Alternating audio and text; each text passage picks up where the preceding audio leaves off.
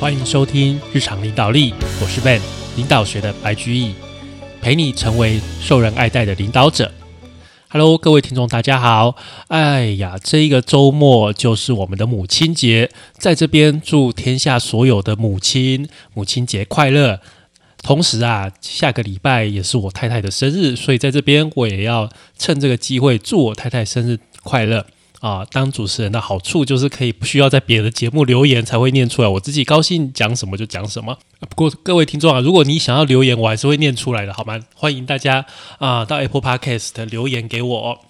好，那这个礼拜我们也是继续讲我们人性的弱点，卡内基的这个人性的弱点。今天我们讲第三个小节哦，这个小节的题目是感觉对方感受的换位思考。所以就是叫你怎么样？你要把自己的脑袋换一个位置去想别人在想什么，这个其实蛮重要的哦。来，一开始啊，卡内基跟我们讲一件事情，他在每年夏天的时候，他会去缅因州做一件事情，就是钓鱼啊，钓鱼。卡内基他本人喜欢吃草莓跟奶油，但是啊，他要钓的这个鱼。啊，这个鱼不会吃草莓跟奶油啊，这个鱼喜欢吃什么？喜欢吃蚯蚓啊，或者是虫，对不对？所以啊，卡内基他自己很喜欢吃草莓或者是奶油，但是他不会拿草莓或者是奶油去钓鱼，他会拿什么？拿虫子去钓鱼，因为鱼喜欢吃虫子，鱼不管你喜欢吃草莓还是奶油，它不管你，你要钓鱼。你就要拿鱼喜欢吃的虫、喜欢吃的蚯蚓下去钓。你喜欢吃满汉全席，你喜欢吃草莓，那是你的事，鱼不管你，就是这样。很多人总是特别爱去谈自己的需求，其实这个很荒谬。当然啦，关心自己的需求跟兴趣，这个每个人都这么做，这个是真理哦，永远大家都做这个事情。问题是哦。别人是不会关心你的需求或是兴趣的，因为他们跟你一样，也只在乎自己的感受。所以啊，要影响他人，全天下只有一个方法，就是聊聊对方想要什么，而且跟他们讨论他们要如何得到他们想要的东西。不管哦，跟你要打交道的是一个小孩子，或是一只牛，或者一只猩猩，都一样，通通都一样。有一天呐，有一位诗人叫做爱默生哦，跟他的儿子，他们想要把他们家呃有一只小牛要赶进去牛圈里面，他们一心只想要达到这个目的，所以啊。做了很多错误的事情，做了什么错误的事情？这个爸爸爱默生在这只牛的后面一直推，一直推，然后他儿子在牛的前面用力拉，用力拉，但是这个牛怎么样？不听话，死活都不理。他就是这样子牛脾气嘛，对不对？硬硬的在那边踏着，就是不肯动半步哦。我那那个牛，为什么我们会说人牛脾气、牛性子就是这样？他就是在那边不动，所以你怎么推怎么拉，没有用的。一个路过的爱尔兰的女仆看到这个情形，哈，她跟诗人比当然是不会写文章，但是哦，她更懂得牛到底在想什么，她知道小牛要想什么，所以她就这个女仆啊，就把自己的手指头放到牛的嘴巴里，让它让这个牛一边吸着她的手指头，一边就把这只小牛。牵进去了牛圈里面，所以你要让对方听你的话。有一件最重要的事情，就是你要知道对方需要什么，对方想要什么。Harry Overstreet 在他的著作《影响人类的行为》一书里面有写下这一段话：人类的行为有欲望驱使。不论你是在职场、在家庭、在学校，或者在政治政坛当中，如果你想要说服别人，首先要先激发别人的需求欲望。能够做到这一点，我们到哪里都可以左右逢源，不会孤单无助。有一个故事是这样哦，有一位呃先生叫做斯坦啊，然后啊他的小儿子叫做提姆。这一天晚上他回家，发现他这个小儿子提姆啊，在客厅的地板上面又哭又闹。为什么呢？因为隔天他就要去上幼稚园了，他就是不想去哦，就是不想去。要是平常哦，斯坦一定会把这个儿子叫到房间，骂他明天一定要去上学。但是今天这个晚上，斯坦突然觉得这样大概没什么用，于是他坐下来想：假如我是提姆的话，哦，假如我是我的小儿子的话，有什么样的理由能够让我高高兴兴的去上学？斯坦就跟他的太太商量了一下，列出提姆在幼稚园应该会感兴趣的事情。像是玩手指画、唱儿歌、交朋友，然后啊，这个斯坦跟他的太太还有另外一个儿子哦，鲍勃哦，大儿子，他们三个人哦，就开始在他们家厨房的餐桌上开始玩手指画啊，他们三个人玩得很开心。过没多久，提姆就偷偷站到旁边看他们三个在玩。后来哦，这个小儿子忍不住了。就说：“哎，我也想玩。”这个爸爸就跟他讲说：“不行，不行，除非你明天去幼稚园跟其他小朋友一起画画。”哦，然后这个爸爸还特别去跟他讲说：“哦啊，除了这个之外，幼稚园还有其他更有趣的事情哦，只有上学才能做。”第二天早上，这个爸爸他以为他自己是最早起床的，结果啊，到客厅一看，哎，那小儿子提姆。居然呐，躺在沙发上，他就是这整个晚上都在沙发上睡觉。他爸爸就问说：“啊，你怎么睡在这里？”这个小儿子就说：“我一直在等着去上幼稚园啊，我才不要迟到嘞！”你看，这个爸爸燃起了这个儿子内心上学的强烈的欲望。如果你是硬来就是用骂的话，这根本不可能。明天或许你想要让某个人去做什么事情，但是你不要急，你先问自己，怎么做才能让对方感兴趣，并按照我的想法去做，这样就能够避免唐突的去做一大堆很没有意义的交涉，节省掉你很多时间，节省掉你很多冲突。接下来啊，卡内基又讲了一个他自己的故事，是这样，因为卡内基他会开课嘛，他会上课教人，所以啊，就会去饭店租租场地，哦，租场地，他一租就是一整季三个月这样租哦，每一季大概租二十个晚上。可是有一期他要开课之前，饭店突然通知卡内基，跟他讲说，卡内基先生，不好意思哦。哎，现在涨价，我要你付原本三倍的租金。这个时候，卡内基傻眼了，哈，我这个演讲，我这个讲课的公告都已经发出去了，我这个价钱已经不能变了啊！你这样突然要跟我收三倍的租金，卡内基怎么样？其实他大可以去跟饭店抗议，他说：“哎。”我都已经消息都发出去，你现在过过没多久我就要开始租，你现在才突然跟我涨三倍租金，那这样我这个课都不用开了啊！但是卡内基有这样做吗？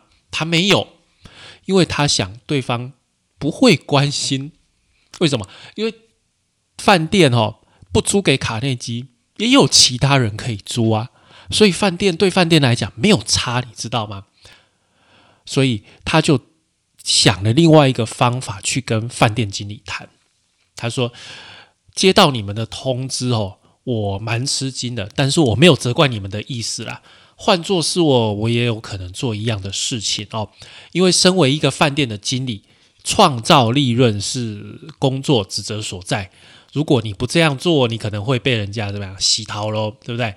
但是啊，你假如你坚持要涨租金。”那我拿一张纸出来，现在我们来看一看你有什么好处跟坏处。然后啊，卡内基就拿一张纸出来，在一边写好处，另外一边写坏处。在好处的那一边啊，卡内基就一边讲一边写说：“诶，把宴会厅空下来，啊，你可以拿这个宴会厅去办其他的会议或者是舞会，应该会赚蛮多钱的，因为其他活动哦。”都比我给你的租金多很多，因为我一次租卡内基一次租一季嘛，所以它的价钱是比较优惠的。好，那确实你会得到这一部分的利润，这一部分的金钱。好，那我们再来想想看其他的坏处吧。首先啊，如果你坚持涨价，那我就付不起租金，我会去找别的地方，所以你这边的收益你就收不到我的钱了。另外呀，来听我演讲的人都是很有文化、很有素养的人，这对饭店来说也是一种宣传，难道不是吗？即使你花五千块美元在报纸上做广告哦，也不一定会比我的演讲为你带来的广告效益还要大。那这个如果没有了，你也算是损失不少，不是吗？哦，然后啊，他写完之后，他就把这个纸条交给饭店的经理，说希望你可以再慎重考虑一下，再把最后的决定告诉我。第二天啊，他就收到饭店的通知，原本要涨成三倍的，现在只要求租金怎样增加一半，变一点五倍。所以你看，从卡内基这个交涉里面，你发现到什么事情？他完全没有谈到自己想要怎么样，但是还是达成了目的。为什么？因为啊，他一直站在对方的立场，为对方着想。一般人遇到这种事情会怎么做？会直接冲过去找这个饭店经理怎么样理论，要求讲道理，然后最后的结果一定是怎么样？谈判破裂，什么事情都没有完成。汽车大王亨利·福特有一句名言，就是说：成功的秘诀是什么？理解他人，站在他人的角度看问题，就当成是自己的问题一样。好，接下来啊，我们来讲这个，这个是一个货运主管写给一家厂商、一家客户的这个信。这个货运主管这样写道：哦。啊，根据我知道，本公司外部的铁路运转站的营运遇到了一些问题。由于货物啊，大部分都在傍晚集中转运到这里，处理流程阻塞，工人加班加点，货车无法准时卸货，因此有一些货物不能及时准时的送出。十一月十日啊，本公司收到贵公司的货货物，总共五百一十件。到达的时间为当日的下午四点二十分。今后为了避免货物延迟而造成不利影响，我们请求贵司能否就下方以下方面进行配合。如果啊贵司发送大宗货物，能否让货车提前送达转运站，或者是改为上午、下午分批送货？这样对贵司也有很多帮助。货车装卸时间提前，并可及时返程，从而保证贵司货物能当日发出。啊，这是一封啊货运公司写给客户的信，他其实是想要怎么样？想要对方配合他去更改啊时间，去更改这个货物上下货的时间哦。那卡内基啊看到这封信之后，他就建议把这封信改一改，改成下面这样，你听听看有什么不一样哦。先生您好啊，贵公司十四年来一直是我们极其重要的合作伙伴，非常感谢您长期的支持与合作，能够替贵公司提供高服务的品质是我们的荣幸。遗憾的是，十一月十号一批大宗的货物很晚才送到转运站，我们很难做到高效及时的货运服务。因为傍晚通常也是其他客户集中送货的时间，大宗货物的到达势必会造成严重的流程堵塞，贵司的货车也堵在码头上的路，动弹不得。最后啊，贵司的货物也因此延迟送出。发生这种情况实在太糟糕了，但是我们可以一起想办法，以避免此类的情况再次发生。如果贵司能够利用上午时间将货物，运到码头，贵司的货车就可以畅行无阻，发货的时间也会得到保障。同时啊，我们的工人也可以早一点下班回家，吃上贵司生产的美味意大利面。无论贵司的货物何时到达，我们都会竭尽全力提供高效、及时的货运服务。你看看，同样的请求哦，他其实这两封信跟客户在讲的事情是同一件事情，同一个要求。但是后面这一封信一下子就把重点写出来，而且是客户关心的事情。前面的好像一直都在讲说：“哎，你这样很麻烦，你这样造成我的困扰，你可不可以配合我？”后面不是，后面这封信是怎样？哎呀，我们很高兴跟你合作，但是很遗憾啊，我们这一次我们没有办法提供很好的服务，那是因为怎样？那我们可以一起想办法，我们还要再提供更好的服务给你们。你看，这样给人的观感、给人的感觉是不是差很多？你比较喜欢跟哪一家厂商合作？你知道吧？对不对？接下来的故事啊，是一个保险公司的故事哦。这个保险公司有两位业务员，一个叫卡尔，一个叫约翰。那这两个业务员呢，其实刚好都接洽同一家公司哦，同一个客户。有一天早上，卡尔就拜访这家客户，闲聊之中透露出他们在替公司的主管哦，一般公司的主管办理一套新的保险方案。嗯，或许他会，他觉得说总是有人会感兴趣，然后他就说：“哎呦，等我拿到详细资料再跟你们讲哦。”同一天呐，这家客户刚好也遇到了另外一位业务员，这个约翰。那约翰看到他们呐，大声就跟这个客户喊说：“哎，等一下，等一下。”我这里有一个好消息要跟你们讲，好，这个业务员都跑到这个客户面前，很兴奋跟他们讲说，啊，我们公司当天刚好推出为主管量身打造的人寿保险，哇，我想邀请你们成为我们首批的投保人。然后啊，这个保险大概涵盖了一些呃一些重要的一个资讯了，然后还跟他讲说这个保险是新出的，然后我明天再请公司派人来给大家详细介绍。不过你先帮我在申请单上面签一个名，这样我就有更多资料可以提供给你。你看后者是不是马上激发了你想要去购买的欲望？而且啊，理所当然的，这个客户当然是跟约翰。签了这个保单，但是其实你看，卡尔是先到的哦。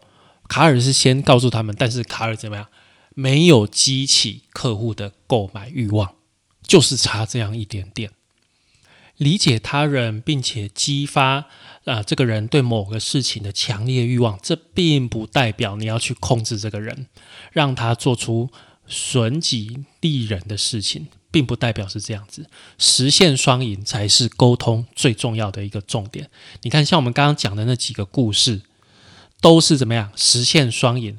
卖保险，诶，其实你受保人也获益，这是一个好的保险，你也获益啊。那个保险的人员也获益，他也拿到订单，对不对？都是双方都从中能够获益。来，最后我们再来讲一个小朋友的故事哦。啊，有一个妈妈哦，她很担心她的小儿子。这个小儿子不好好吃饭，所以很瘦哦。那他的爸爸妈妈又只会用老方法，不是用骂的，就是用念的。妈妈让你吃这个，妈妈让你喝这个，或者爸爸想要希望你长得很高很壮，这些话小孩子听得进去吗？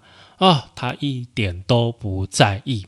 其实啊，你怎么能够去指望一个三岁小孩能够理解？三十岁的爸爸妈妈的期望呢？这根本就不可能嘛！哦，后来呀，幸好他爸爸也想到这一点，他爸爸就自己问自己：孩子想要的到底是什么？我们要怎么样引导孩子去满足大人的期望，让两者就是孩子跟大人的期望一起实现？他这样去考虑，其实就能解决问题。为什么？这个孩子，这个小孩有一辆三轮车。啊，他喜欢在他家前面的街道骑着这个三轮车这样子来来回回这样跑来跑去。但是啊，他家附近住的一个比他大的坏小孩哦，这个坏小孩很喜欢把其他孩子从车上推下来抢走车子。当然啦，他妈妈知道这个车子被抢，就会过去把坏小孩拉下来啊，让自己的孩子继续玩。但这样的事情。几乎每天都在发生诶，这个小孩想要什么？你不用福尔摩斯告诉你了。其实这个小孩想要什么？自尊心，他想要发泄怒火，他想要受到重视。这些情感在他小小的心头怎么样驱使他去复仇？他想要揍那个坏小孩一顿。于是他的爸爸就跟他讲说：“只要你以后不挑食，好好吃饭，长高变壮。”总有一天，你可以正面迎击那个坏小孩。听完这一番话，这个小孩这样开始认真吃饭，从此不挑食，吃菠菜、吃酸菜、吃肉、吃饭，通通都吃，对不对？完全不会怎么样。所有一切能够让他变强壮一点，他就反正就要赶快去长大，赶快去教训那个坏小孩。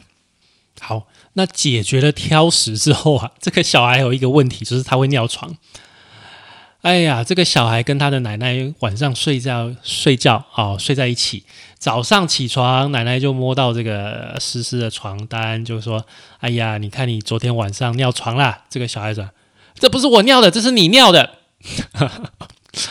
啊！但是不管你再怎么骂，再怎么打，再怎么笑，有没有用？没有用。小孩子怎么样？听不进去的啦，那他到底想要什么呀？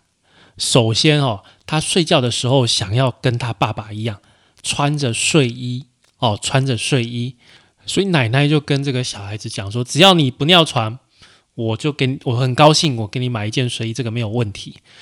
然后这个小孩啊，其实他还想要自己一张自己的床，奶奶也答应了，所以啊，妈妈就把这个小孩带到一家商场。去跟这个商场这个售货的小姐说：“哎，今天我们这个小帅哥想要在这里买一点东西。”售货小姐就用尊重的口气跟小孩子讲说：“嘿，小帅哥很乐意为你服务。”这个小孩子就伸直了身体，就讲说：“嗯，今天我要买一张床啊。”然后当这个孩子来到他想要买这张床的前面哦，这个。售货小姐就赶快说服小孩子把这个床买下。第二天早上，这个床就送到他家。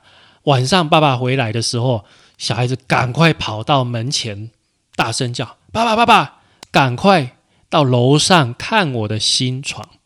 然后啊，爸爸就上来陪他看。哎呦，这张新床不错哦，你以后一定不会尿湿这个床，对不对啊？对呀，当然不会呀。这个小孩子为了他的尊严，当然是信守承诺。这是他自己亲自买的、亲自挑的床，而且他现在像大人一样穿着睡衣，所以他应该也会做到像大人一样不再尿床。我们今天讲了这么多故事，只是叫你记住一件事情：首先要激发别人的需求欲望，能做到这一点，我们。到哪里都能够左右逢源，而不会孤单无助。所以记得要激发他人的主动性。那怎么样激发呢？想一想，他需要的，他想要的到底是什么？那我们今天这一集的节目就录到这边喽。感谢您的收听与追踪，也欢迎到 Apple Podcast 给我们评分与留言，或者是到我们的脸书粉丝团“日常空格领导力”啊。还有我们的 IG，我们的 IG 账号是 Leadership C Podcast，日常领导力。我们下次再见喽，拜拜。